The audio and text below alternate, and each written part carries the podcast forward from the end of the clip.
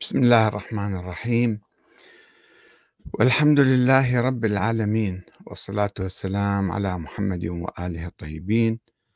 ثم السلام عليكم أيها الأخوة الكرام ورحمة الله وبركاته. الحمد لله رب العالمين على النظام الديمقراطي. فعلا يجب أن نحمد الله ونشكره على هذا النظام برغم كل عيوبه وسيئاته فهو أفضل مئة مرة من الدكتاتورية والاستبداد والأنظمة العسكرية. هو على الأقل يحفظ الوحدة الوطنية. النظام الديمقراطي العراقي يتحدث عنه. رغم كل عيوبه هو أفضل من كل الأنظمة العربية التي ترفع شعار الديمقراطية أو الملكية المطلقة طبعا أو التي لا تعير أي دور ولا تعطي أي دور لمواطنيها. النظام الديمقراطي ليس أنا أدعو إلى المشاركة فيه وعدم المقاطعة بالحقيقة. رغم أنه هذا النظام مثلا كما يقال أو يقولون في حرامية وفي لصوص وفي محاصصة وفي سلبيات كثيرة. رغم كل هذه السلبيات فهو أفضل من اللاديمقراطية أفضل من النظام العسكري الاستبدادي.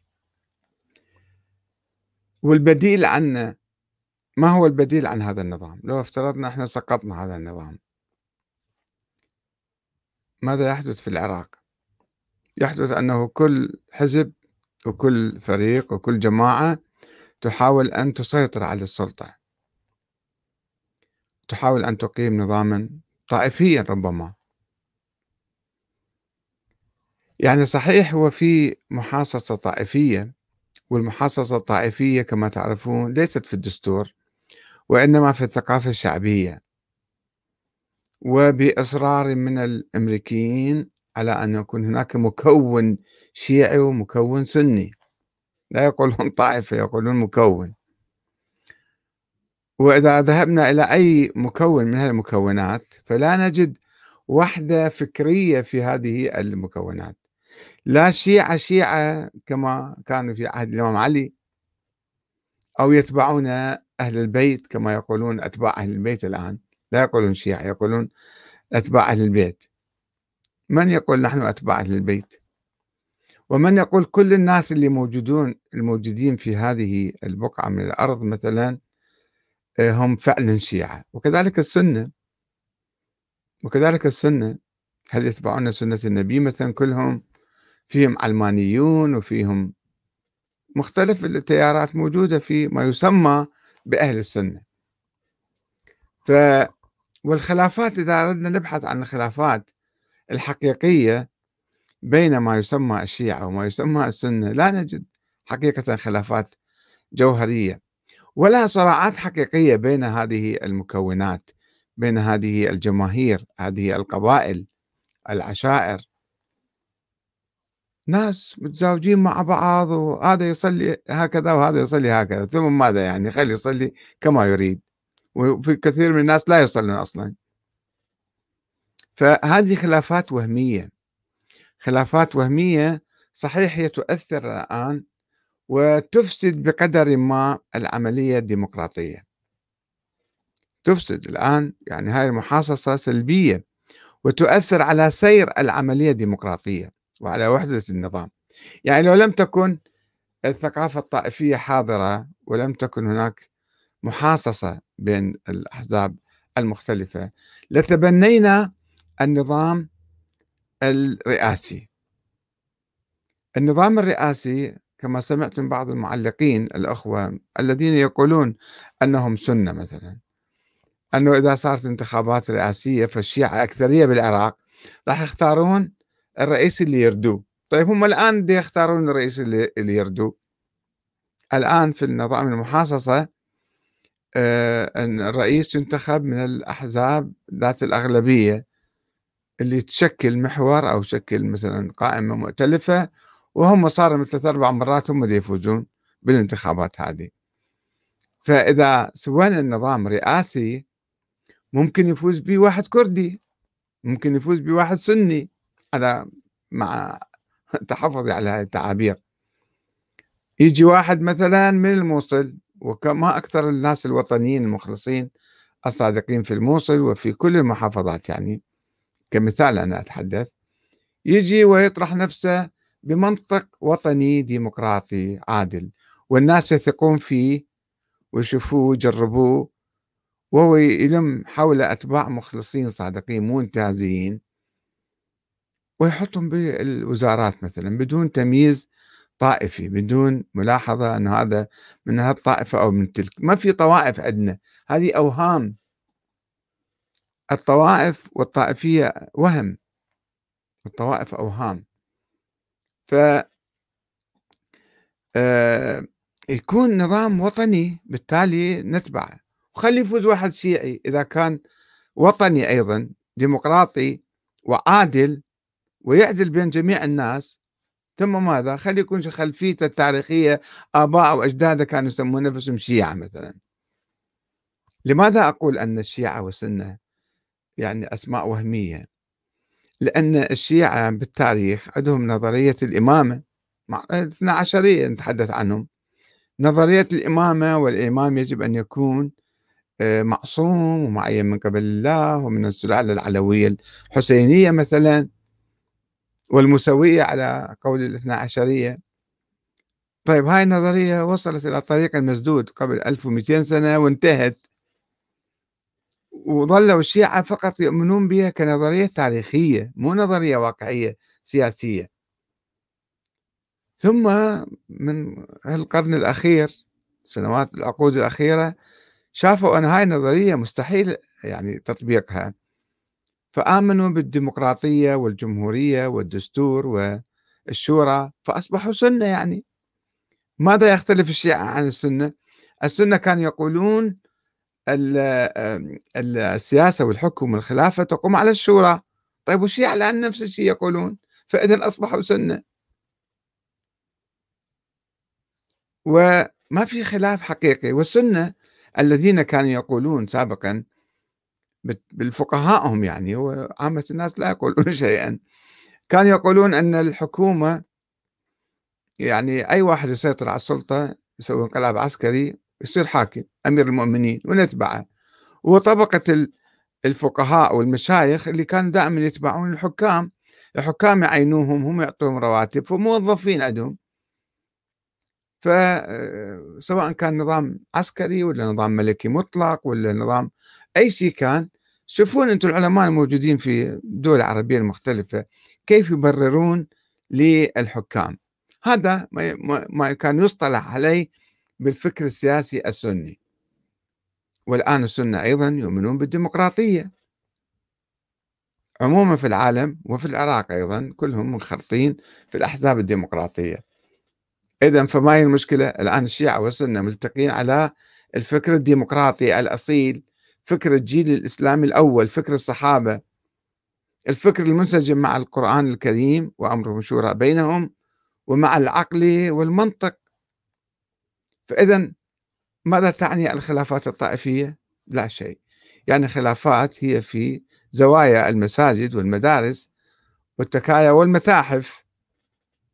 هذا الفكر الطائفي. ولكنه عند عند الجهال جهلة الناس يفعل فعله ويؤثر على العملية السياسية.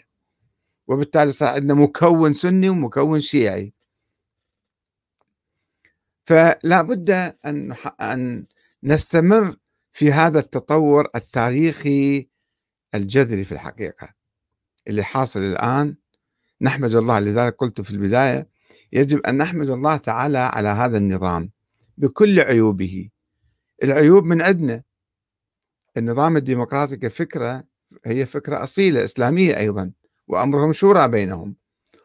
والعقل الإنساني طور هذا المبدأ القرآني إلى هذا النظام الديمقراطي بهذه الصورة. صناديق اقتراع وتقسيم للسلطة ومثلا آه، تحديد فترات الرئاسة بكذا سنة مثلا. هذا تطور حتى لا تتركز السلطة بيد شخص واحد أو حزب واحد أو طائفة واحدة. ويكون تبادل للسلطة بشكل سلمي وكل فترة الناس يراقبون الحكام ويحاسبوهم ويسقطوهم. هسه تجون العراق مثلا تقولون زال الوجوه كلها نفسها ما تتغير وما حد ما يسقطهم هناك تزوير. لا أنا ما أعتقد هناك تزوير بالعراق بصورة كبيرة ومؤثرة. يمكن تحدث بعض العمليات الهامشية ولا العملية الديمقراطية الانتخابات تحدث تحت رعاية مختلف الأحزاب والمنظمات الدولية أيضا. ويشهد على ذلك الواقع الموجود أنه هذه النسب الموجودة بالعراق النسب ما يسمى المكونات. الأكراد لهم حصتهم معروفة حسب حجمهم لهم كذا نائب. السنة أيضا حسب حجمهم لهم كذا نائب. والشيعة أيضا في كل منطقة حسب آه، نسبة السكان تخرج نوابها. فإذا ما في عمليات تزوير كبيرة كما يشيعون من أجل إسقاط هذه التجربة وإبعاد الناس عنهم عن العملية الديمقراطية. تعرفون أنتم إعلام إعلام دولي موجود والجوار اللي آه، يعانون من الدكتاتورية المطلقة أيضا يحاولون تخريب هذه العملية وتثبيط الناس وتيئيسهم وإبعادهم عن العملية تمهيدا ربما كما يحلمون لانقلاب عسكري مثلا. وهذا بعيد يحدث. إذا فهذا النظام فيه عيوب صحيح ولازم إحنا نطور هذا النظام ونصلحه ونغيره إلى نظام رئاسي ولكن برغم عيوبه هو أفضل من لا شيء أفضل من الاستبداد والملكية المطلقة أو الحكم العسكري أو مثلا حكم طائفة على طائفة أخرى لا حكم مشاركة. الآن كل الناس يشاركون كل الطوائف القوميات تشارك في هذا النظام. لذلك علينا تعزيز الثقافة الوحدوية. الديمقراطية هي التي تحافظ على الوحدة. وإذا كانت هذه الوحدة تعاني آه، من شرخ من مشاكل. كما أن النظام الديمقراطي قد يعاني من مشاكل فإحنا نطور هذا النظام. وإذا كان آه، هذا النظام الديمقراطي يعاني من مشكلة الوحدة أنه في الشعب منقسم فماذا نفعل؟ يعني نعمل على المزيد من التقسيم والفكر الطائفي أم نحاول أن نخرج من هذا التاريخ الخاطئ ونتوحد على أساس الديمقراطية والعدل. ثلاث أشياء عندنا ثلاثية مترابطة مع بعض. الشورى والعدل والوحدة.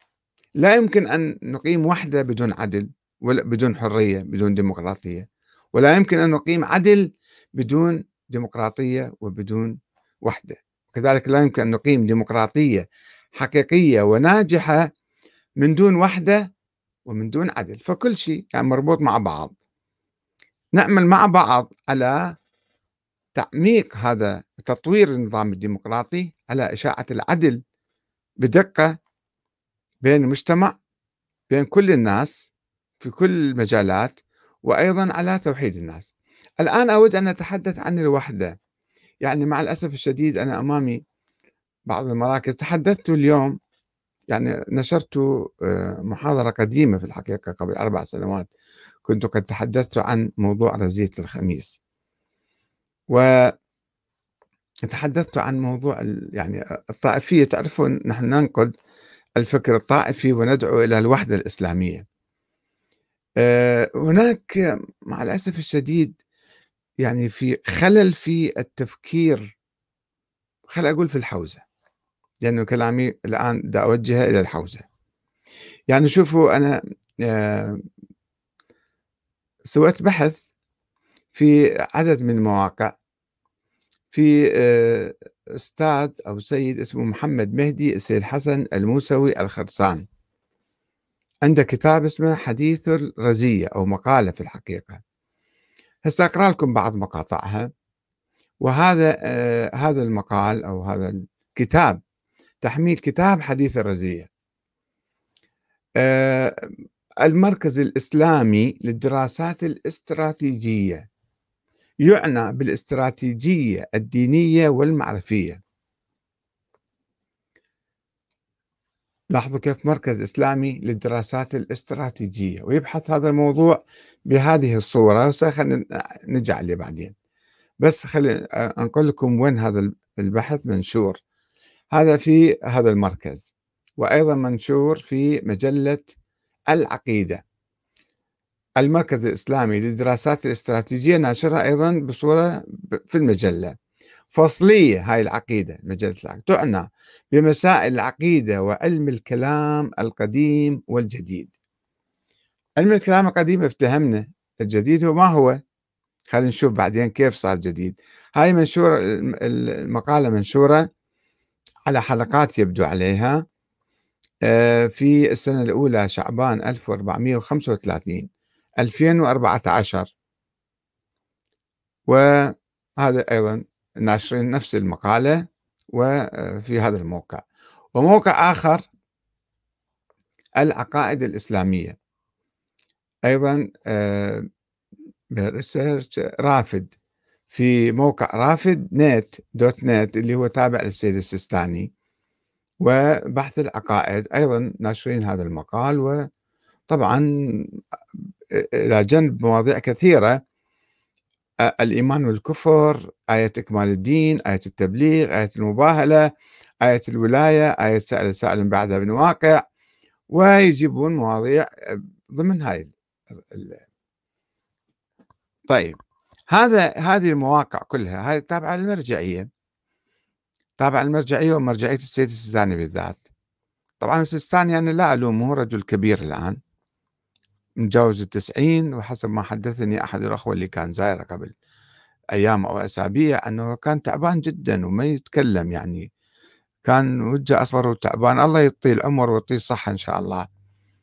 وهو رجل وحدوي ويدعو الوحدة ويحس بضرورة الوحدة.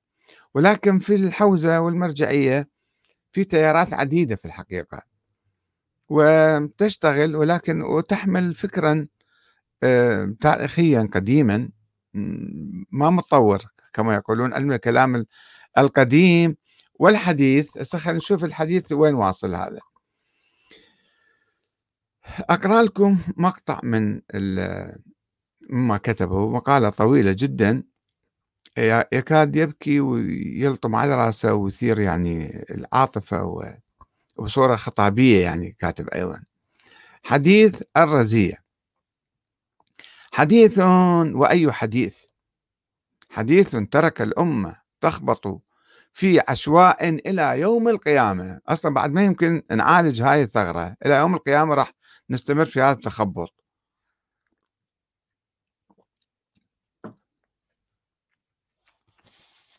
حديث وأي حديث؟ حديث فتح باب الفرقة والإختلاف بين الأمة. والنبي الأكرم صلى الله عليه وسلم بعد بين ظهرانيهم يدعوهم لما يحييهم فلم يستجيبوا له بل كايدوه وعاندوه حتى أغمي عليه. حديث وأي حديث بعده يؤمنون. حديث ما ذكره حبر الأمة عبد الله بن عباس رضي الله عنه إلا وبكى. بكاء وأي بكاء؟ بكاء يبل دمعه الحصى. بكاء كأن دموعه حين تسيل نظام اللؤلؤ. شعر؟ ما أعرف شعر ولا. هكذا يصفه الرواة. فلنقرأ ولنبكي مع حبر الأمة ولندب حضر الأمة العاثر حيث أضاعت تلك الفرصة الثمينة. فرفض ذلك العرض السخي المؤمن المؤمن من الضلالة أبدا. ما راح بعد صرنا ضالين مضلين إلى يوم القيامة. ويجيب حديث ابن عباس. طبعا أنا علقت عليه بصورة فكرية يعني ومقال اليوم نشرته أيضا أنه هذا حديث يعني مدى صحته و وإن شاء الله أن حديث مع واحد مختص في علم الحديث ومن إخواننا الأساتذة الجيدين وبعد أيام إن شاء الله نحاول أن نستضيفه ونحاوره حول الموضوع.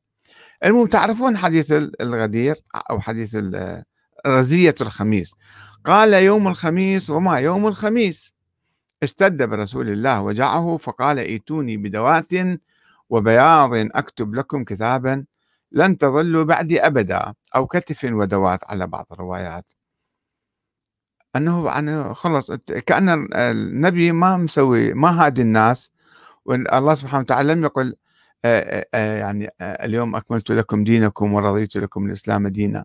وأتممت عليكم نعمتي ورضيت لكم الإسلام دينا. فهذا كل عمل النبي ما كان هادي الناس ولا ناجح ولا مخلص. آخر شيء قال تعالوا أكتب لكم كتاب فتنازعوا. ولا ينبغي عند نبي تنازع. فقال عمر إن النبي يهجر وفي حديث آخر إنه ليهجر وفي ثالث إنه هجر. ثم قال عندنا القرآن حسبنا كتاب الله. فاختلف فاختلف من في البيت واختصموا فمن قائل يقول القول ما قال رسول الله صلى الله عليه وسلم ومن قائل يقول القول ما قال عمر انقسموا المسلمين. فلما أكثر اللغط واللغو وتمادى القوم في نزاعهم غضب رسول الله صلى الله عليه وسلم فقال قوموا عني لا ينبغي عند نبي تنازع فقام أنا البارحة علقت عليه أو اليوم بالحقيقة أكثر من 14 يعني ملاحظة كان عندنا على هذا الحديث. يعني هذا حديث. هسه نجي إلى آه مرة نبحثه سندا ومتنا الآن نبحثه مقارنة بأشياء أخرى. أولا القرآن الكريم عندما نجي للقرآن الكريم يقول إن هذه أمتكم أمة واحدة وأنا ربكم فاعبدون. سورة الأنبياء آية 21 وآية أخرى نفس الموضوع وإن هذه أمتكم أمة واحدة وأنا ربكم فاتقون. سورة المؤمنون 3 آية 52 ذيك آية 92 كانت. وأيضا تعرفون طبعا الآيات اللي تتحدث عن الوحدة. واعتصموا بحبل الله جميعا ولا تفرقوا. واذكروا نعمة الله عليكم إذ كنتم أعداء فألف بين قلوبكم فأصبحتم بنعمته إخوانا. وكنتم على شفا حفرة من النار فأنقذكم منها. كذلك يبين الله لكم آياته لعلكم تهتدون. آل عمران آه يعني ال ال ال هذه دعوة للوحدة الإسلامية. الله سبحانه وتعالى دائما يعني أكد على الوحدة الإسلامية. طيب الآن نجي إلى هذا الحديث اللي هذا الأستاذ الحوزة معتبر هذا سوى انشقاق. من زمن رسول الله في عهد رسول الله إلى يوم القيامة راح يستمر والمسلمين ظلوا بناء على ذلك. وهو حديث صفر لا يقول شيئا. يعني النبي لم يقل شيئا. النبي لم يقل شيئا وإحنا قاعد نتعارك على ما لم يقله. فإذا كان قد قال شيئا هل يمكن إحنا ناخذ حديث إذا كان متناقضا مع القرآن؟ وصلنا يعني النبي لا يقول حديث متناقض مع القرآن. ولكن إذا وصلتنا حديث أو حديث واحد مناقض للقرآن أو مخالف للقرآن أو بعيد عن القرآن أو غير معقول أو غير عملي أو غير واقعي. قلت كلام مثلا غير واقعي. وأثبت التاريخ عدم واقعيته مثلا. هذا الحديث ماذا نفعل به؟ نترك القرآن نترك العقل نترك العلم نترك كل شيء ونتمسك بهذا الحديث.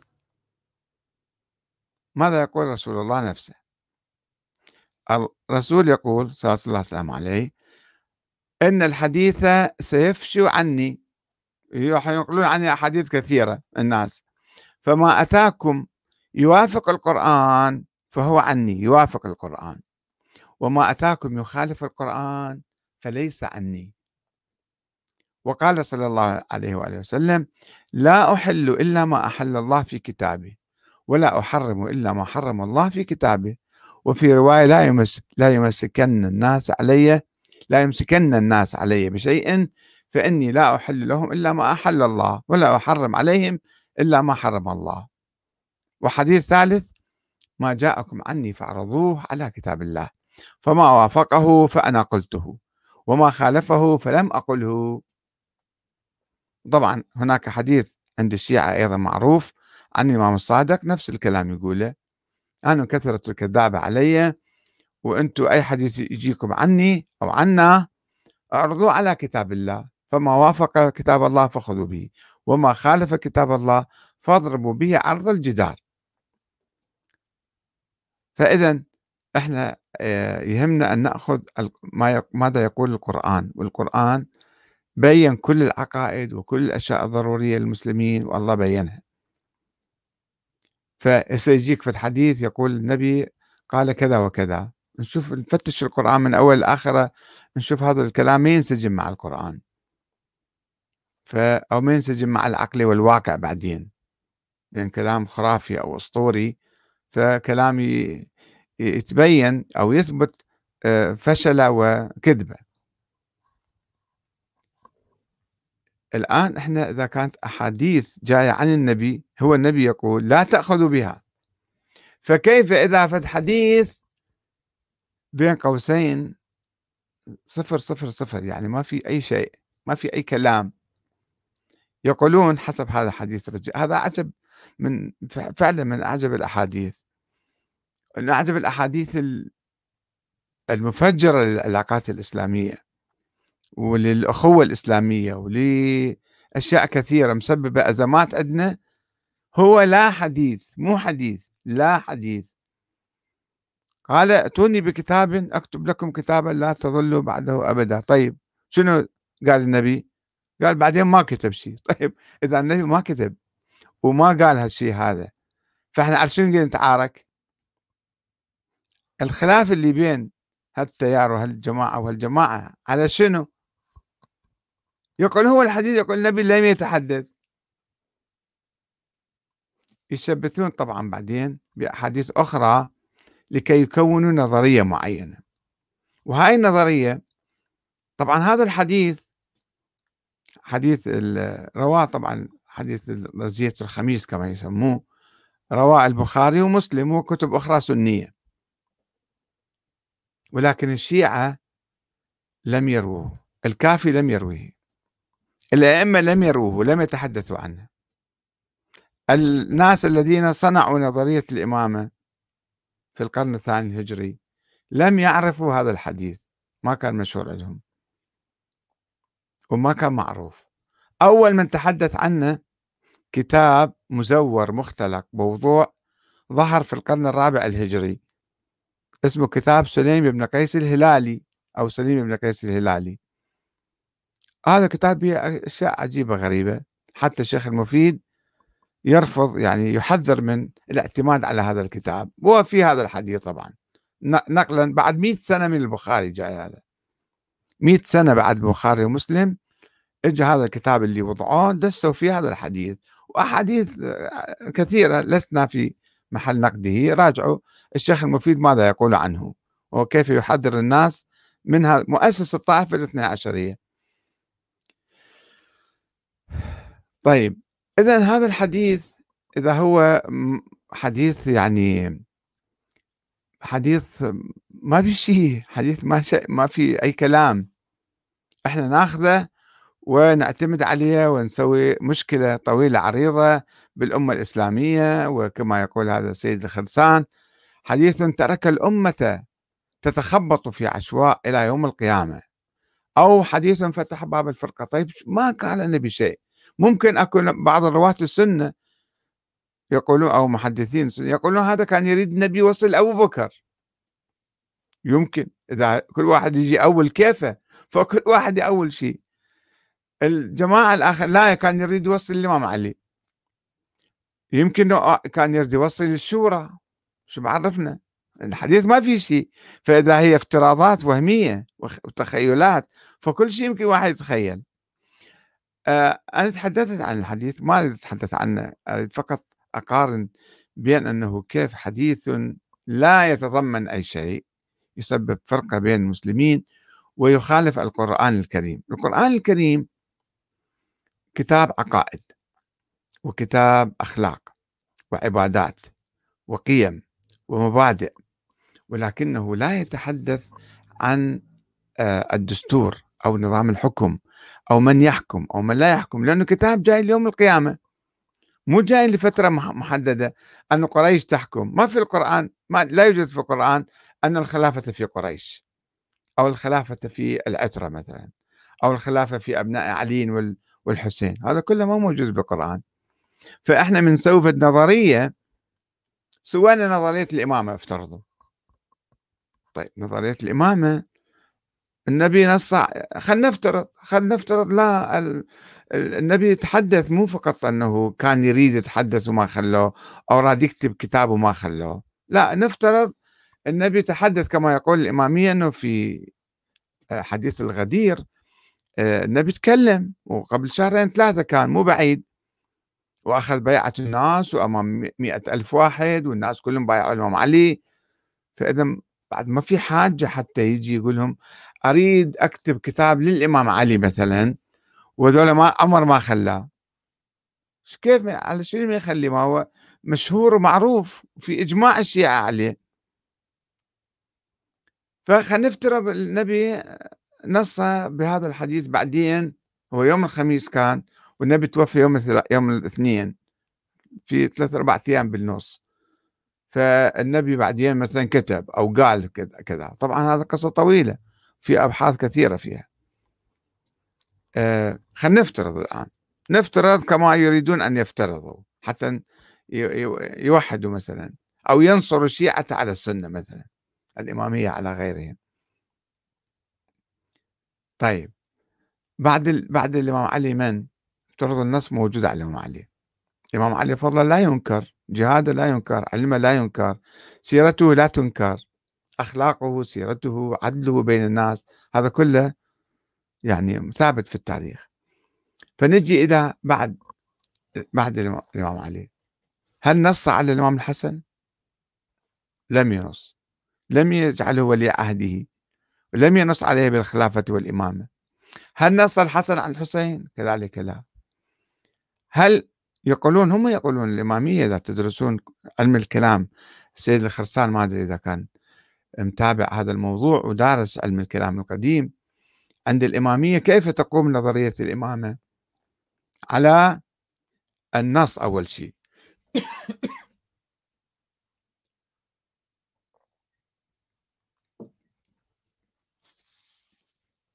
يقولون نظرية الإمامة تقوم على النص. ولكن هم يقولون مع الأسف ما لا توجد نصوص على بقية الأئمة. طيب ماذا نعمل؟ كيف نعرف الأئمة ونعرف نظرية الإمامة؟ يقولون بالوصية العادية. طيب وصية عادية ما موجودة. الإمام الحسين لم ينص على علي بن الحسين. هذا اتفاق الشيعة. اتفاق الشيعة الإمامية يقولون مو أنا أقول. طيب إذا لم ينص على علي بن الحسين كيف تنتقل الإمامة بعدين؟ وعلي بن الحسين عنده عشرة أولاد. عشرة أولاد ليش تنتقل للباقر ثم للصادق مثلا؟ وبقية الأئمة نفس الشيء نص الوصية العادية أيضا ما موجودة عند بعضهم. في بعضهم موجود في بعضهم ما موجودة. طيب نظرية الإمامة كانت تتسلسل إلى يوم القيامة. باعتبارها نظرية سياسية مقابلة للشورى ويعني نقيض لها. وصلنا الإمام الحسن العسكري بعد في منتصف القرن الثالث الهجري هو لا لا نص على وجود ولد له ولا نص على مصير الإمامة تركها هكذا. وأحس بالموت وراح المحكمة القاضي جاب آه، ابن أبي الشوارب ووصى عنده وصية بأمواله والجواري مالته والبساتين وكذا وأن تروح تروح إلى أمي. يعني يهتم بهذه الأمور ولم يتحدث مطلقا عن وجود ولد له ولا عن مصير الإمامة. فانتهت وصل الطريق مسدود وانتهت نظرية الإمامة. لأنها كانت نظرية مثالية خيالية وهمية متعسفة. لم تقم على القرآن الكريم على صريح الآيات القرآنية ولا على صريح أحاديث نبوية. إنما حاولت أن تؤول بعض الآيات أن تؤول بعض الأحاديث أن تفبرك بعض الأحاديث الأخرى وتكون نظرية. كونوا ذول المتكلمين الإمامية كونوا في النظرية ولكن النظرية غير واقعية. ولذلك الآن الشيعة بعد ألف سنة من انتظار هذا الإمام الموهوم ما شافوا ما ظهر 1200 سنة. قال نرجع إلى نظرية الشورى. وهاي الرجوع يعني مع الأسف تأخرنا به وإلا شيعة الحسن العسكري قسم من عندهم أيضا قالوا بهذا الكلام قالوا هذا نظرية الإمامة كانت نظرية باطلة ووهمية وإحنا خلينا نرجع نروح للشورى. وتفرقوا 14 فرقة راجعوا كتاب فرق الشيعة لنوبختي راجعوا كتاب المقالات والفرق لسعد بن عبد الله الأشعري القمي أكبر علمائكم كان ذيك الأيام. وراجعوا كل الكتب التاريخية مفيد والطوسي والصدوق والمرتضى. ماذا يقولون عن هذه المسألة؟ يقولون كان قسم من الشيعة قالوا نظرية الإمامة كانت باطلة. طبعا قبلهم قالوا قسم من من الشيعة. ولكن إحنا جينا بعد 1200 سنة اكتشفنا أن هاي النظرية كانت وهمية وخرافية وما لها حقيقة. ومع الأسف الآن الحوزة المهم علم الكلام القديم وعلم الكلام الحديث.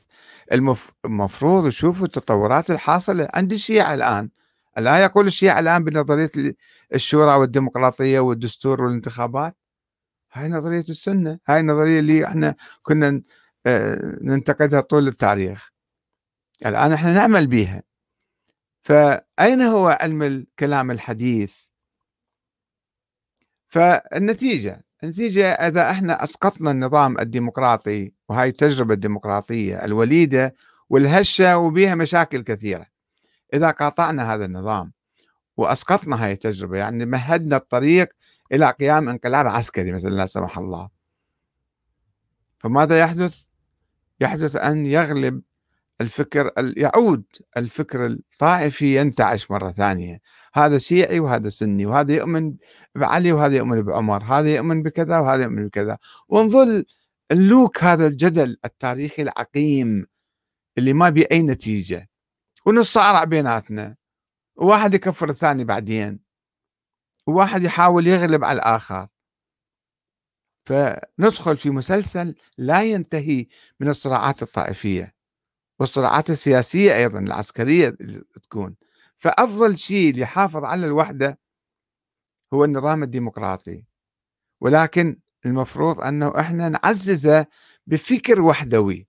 ونوعي الناس يا بتر يا ناس أنتم الآن خرجتوا من الكهف.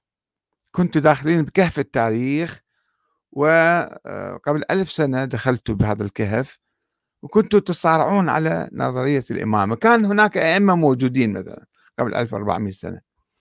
الحكم لمن؟ للعباسيين للأمويين للعلويين. كان أكو صراع.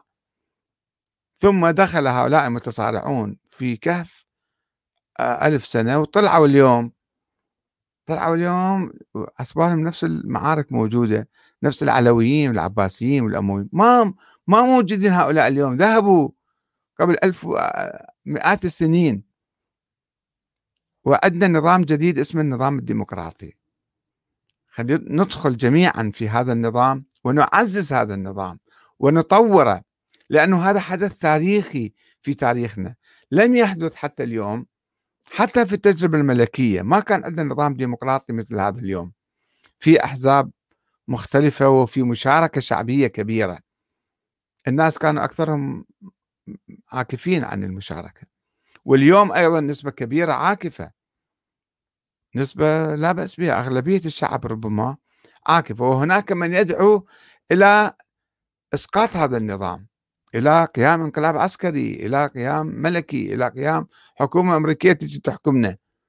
طيب وبعدين شو نحصل؟ ما راح نصل لنتيجة. لابد أن نعزز الوحدة بفكر جديد بفكر وحدوي جديد بفكر إسلامي جديد ونعزز الديمقراطية ونطبق آه، العدل. إذا كان أكو ظلم يجب أن نرفع هذا الظلم عن أي فئة وعن أي جماعة وعن أي طائفة. الآن نعود إلى الأخوة المشاركين وتعليقاتهم قبل أن أبدأ الحديث. التعليقات بدأت بالحقيقة. وأعتذر إذا أنا تأخرت عليكم ولكن يعني بعض الأخوة طبعا قد يعلقون تعليقات ما شاء الله تعليقات كثيرة. أنا راح أتجاوز وأختصر لو سمحتوا يعني. آه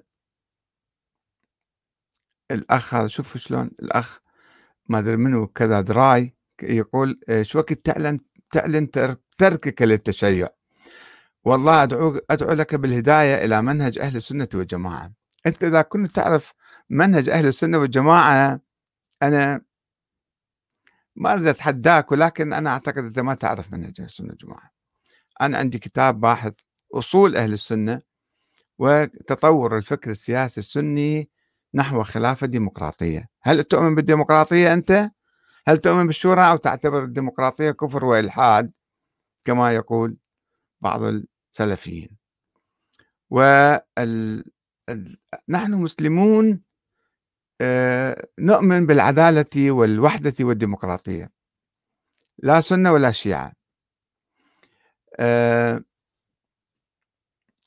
الأخت نرجس مهدي تقول آه، النظام في العراق نظام ديكتاتوري شمولي في الكون. ما أعرف يعني كيف نظام شمولي ديكتاتوري إذا هو يقوم على يعني في فئات وهي موجودة يعني يعني الديمقراطية لا يعني أنا أنا الآن إذا ما نجحت بالانتخابات أنا أحمد الكاتب مثلا يعني النظام صار ديكتاتوري. نظام فيه قوى موجودة لازم أعترف فيها. أعترف بنجاحها وأنا إذا كان عندي مثلا جماعة يمكن أفوز اليوم ما فزت بكرة أفوز. فمو بسرعة أجي أشطب على الناس وأقوم اسبهم وأشتمهم هذول كلهم حرامية وكلهم لصوص وكلهم عملاء وخونة وكذا. حتى أنا أقول أنا والله الوطني الوحيد اللي ما نجحت.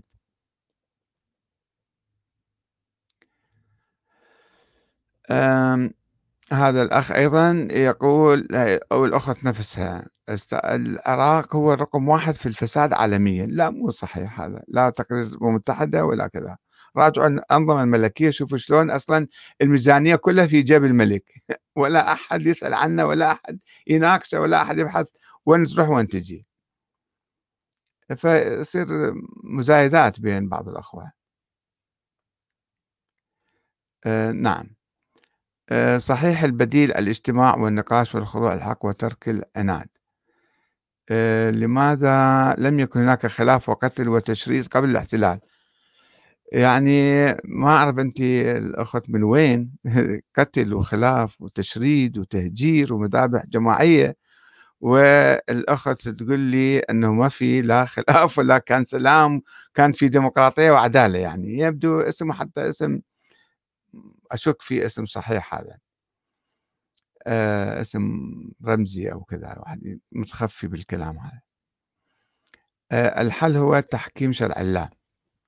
شلون تحكم شرع الله أخي العزيز تحكم شرع الله بالقوة والقتل والإرهاب والإعدامات وكذا يعني كيف تحكم شرع الله من شرع الله العدل بين الناس تحرير الناس وعدم استعبادهم. أنت تجي تستعبد الناس وتفرض نفسك عليهم وتسمي هذا شرع الله يعني؟ أه حسن لطيف تحياتي لي كذا. أه محمد الجبوري صديقنا الدائم يقول هل يمكن أن نقارن بين نظام الحكم في السعودية ونظام الحكم في العراق؟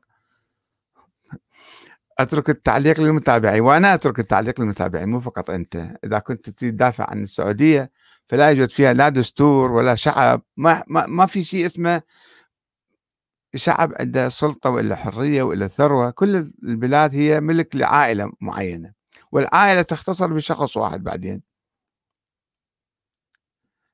آه، الحوزة هي التي تتحكم بالعراق وخيراته وشعبه آه، الحوزة يعني مو بذيك الصورة تتحكم.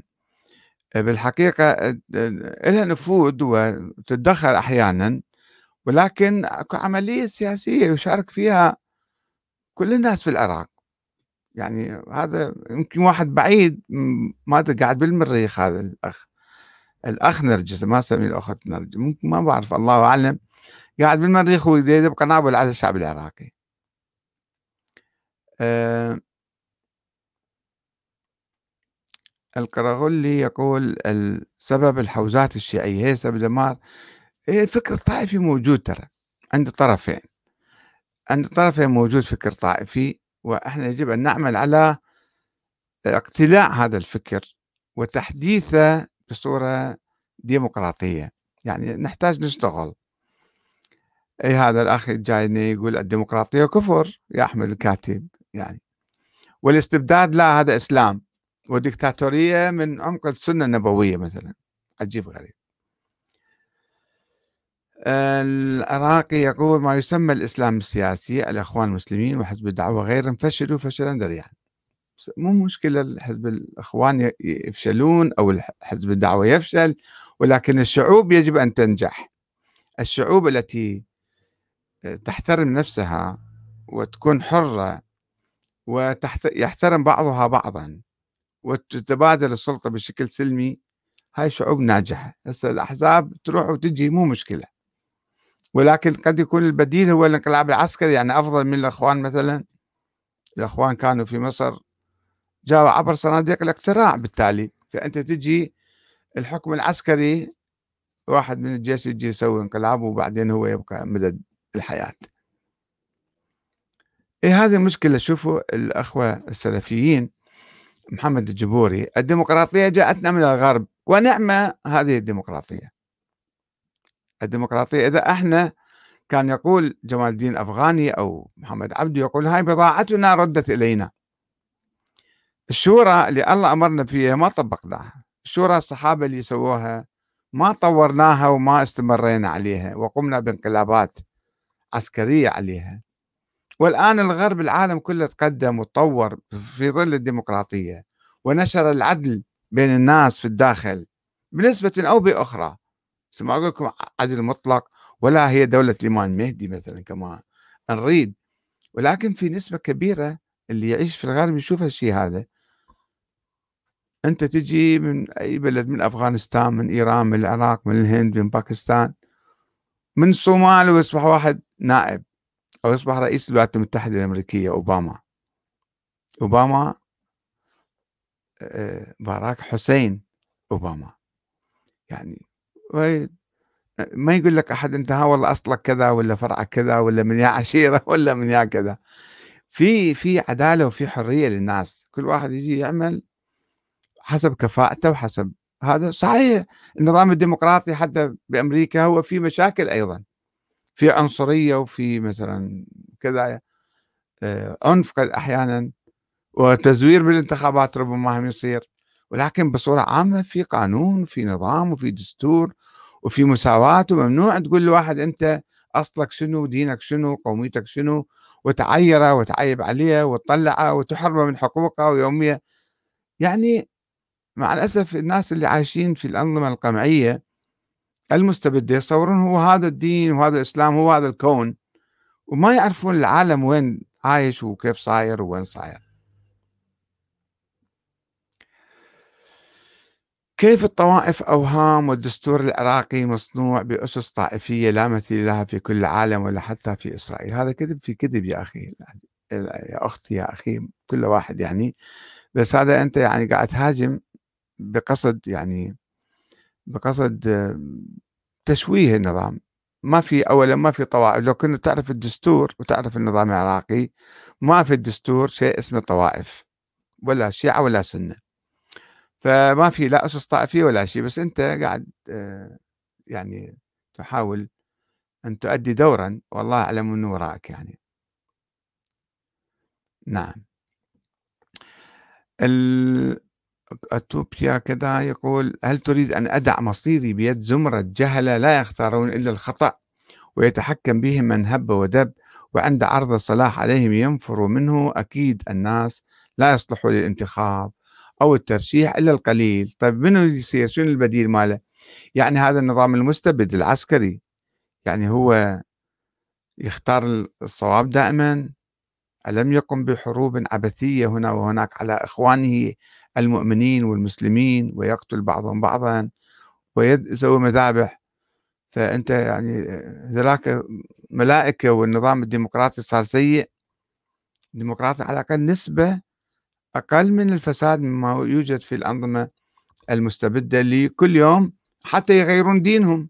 يا بطلنا من الإسلام تعال نسوي الأديان الثلاثة مثلا الدين الإبراهيمي. ونجيب اليهود و5000 واحد نعطيهم جنسية في يوم واحد. ونفس المواطنين اللي أهل البلد هذا شيعي وهذا سني وحرمة من حقوقه وحرمة من حرياته وأي واحد يتكلم بكلام يعجبنا ندبه بالسجن ونهجره برا ونقتله يعني هذا هذا منطق هذا يعني. يعني هسه ذولا أهل الحكم أو مو لأهل الحكم آه لماذا العراقيين واللبنانيين والإيرانيين يفعلون المستحيل الهرب من بلدانهم. ومن مصر ومن السعودية ومن البحرين ومن الإمارات ومن بقية البلاد لا يهربون. تعالوا شوفوا في أوروبا قد موجودين من البلاد المختلفة. آه مختصر الكلام عبد الرحمن جاسم يقول مختصر الكلام الصوت بأهل الجنوب الشيعة هم سبب ما يمر به العراق اليوم. يعني هذا كلام عام شنو يعني هم ناس يعني دي يحاولون أن يحسنوا ظروفهم ويحسنوا أحوالهم. ما تقدر تقول فلان جماعة أو فلان جماعة يعني هذا كلام يصير آه آه نعم.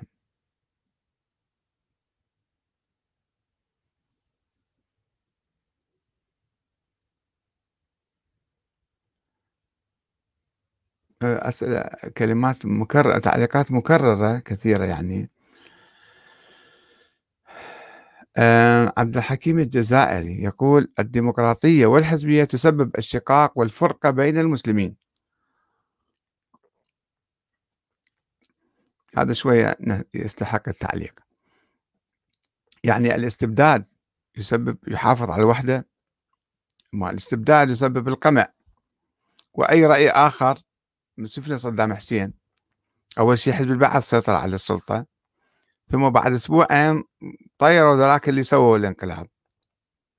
ثم بين حزب البعث صراع بين قيادات تصفيات بالسيارات حوادث السيارات ثم في 79 تذكرون تصفية القيادة القطرية مثل القيادة القومية.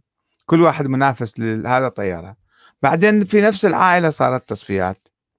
وأي واحد يتنفس يقول في كلام آخر وغير المذابح العامة وغير التهجير وغير القمع والإرهاب يسبب أن الناس آه، يقاومون وبالتالي يصطدمون مع الحاكم وبالتالي يخرجون عليه ويسبب سلسلة لا تنتهي من الصراعات. فالديمقراطية تحافظ على أكبر نسبة من ال ال يعني ال الوحدة الوطنية. نعم. آه، يعني قد يكون هناك فشل في كثير من الجوانب. آه، أنا لا أقول هذه أنظمة مثالية ولكن خلينا نتحدث عن العراق الآن. في سيطرة أمريكية على العراق حتى الآن. شوف العراق ليس حرا الآن. عقد مؤتمرا مثلا لدول الجوار ورادوا يدعون سوريا. أمريكا قالت من لا ما يصير تدعون سوريا. ممنوع. طبعا تعرفون أمريكا مهيمنة على لبنان وعلى سوريا والعراق وإيران وكل المنطقة. ممنوع واحد يتصرف حاطين قوانين نفسهم فارضيها علينا.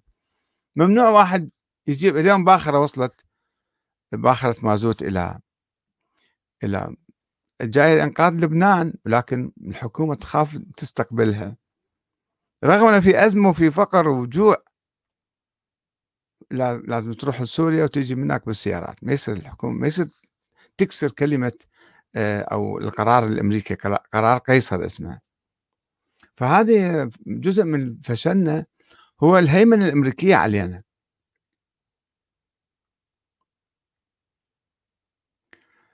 آه نعم.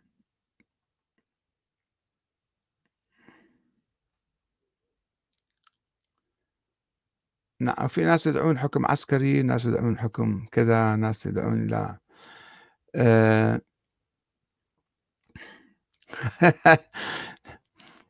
هاي تاليتك تدعو للديمقراطية هداك الله يا أحمد الكاتب. يعني الديمقراطية كفر وإلحاد شوفوا شلون فكر.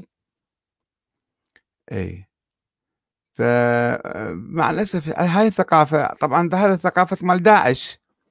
ثقافة داعش أنه إحنا نجي نسيطر بالقوة ونفرض نفسنا واسم تطبيق الشريعة ونسوي بعدين نتوارث الحكم في أبنائنا وأحفادنا.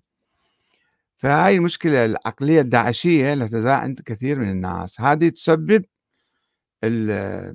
يعني تفتت الشعب وبالتالي لا تسمح بنمو الديمقراطية أو يعني الديمقراطية تترسخ. ما يسمحون فيها. أي قال الله تعالى اليوم أكملت لكم دينكم وأتممت عليكم نعمتي ورضيت لكم الإسلام دينا. نعم. ولكن آه، لم يقل الحكم يكون عسكري أو حكم ملكي وراثي. هل هذا من الإسلام يعني؟ الله أعطانا الإسلام الدين القيم والمبادئ والعبادات. لم يتحدث الله سبحانه وتعالى عن نظام الحكم. الحكم الحكم الأقرب للإسلام هو الحكم العادل القائم على الشورى والبيعة بالرضا. الحكم المنتخب من الناس من المسلمين. أه يبدو في حدنا حملة شو اسمه حملة سلفية علينا. مو مشكلة يعني هداهم الله أيضا. مثل ما يدعون للهداية إحنا ندعو لهم للهداية. أه محمد الرويلي يقول أه الوحدة في العراق أفكار خيالية. التقسيم قادم الشيعة لا يصلحون قادة سياسيين. إيه يعني هذا واحد من بقايا صدام يبدو عليه. آه، طيب إحنا الآن جاوز راح نجاوز الساعة تقريبًا. آه، لماذا تتكلم عن الطائفية عن الشيعة؟ الطائفة الشيعية فقط موضوعك محصور فقط على الإمام. تكلم عن الخلافة عن السنة كذلك. عن المسيحيين. إحنا ما حصرنا قلنا وخاصة بالنقاشات الفكر الإرهابي الفكر الدكتاتوري الفكر الاستبدادي الفكر الداعشي أيضا نحن ننتقده و آه، يعني هم المجال مفتوح للتعبير عن أنفسهم وشوفوا أنتم تعبيراتهم وتعليقاتهم. آه نعم. هي مو قصة يعني فكر قديم. إيه مع الأسف هذا بحث طويل ويا الأخ محمد الجبوري. آه صارت ساعة تقريبا ما أريد أطول أكثر من ساعة. وإلى هنا أشكركم أشكر الأخوة المعلقين والمستمعين. والسلام عليكم ورحمة الله وبركاته.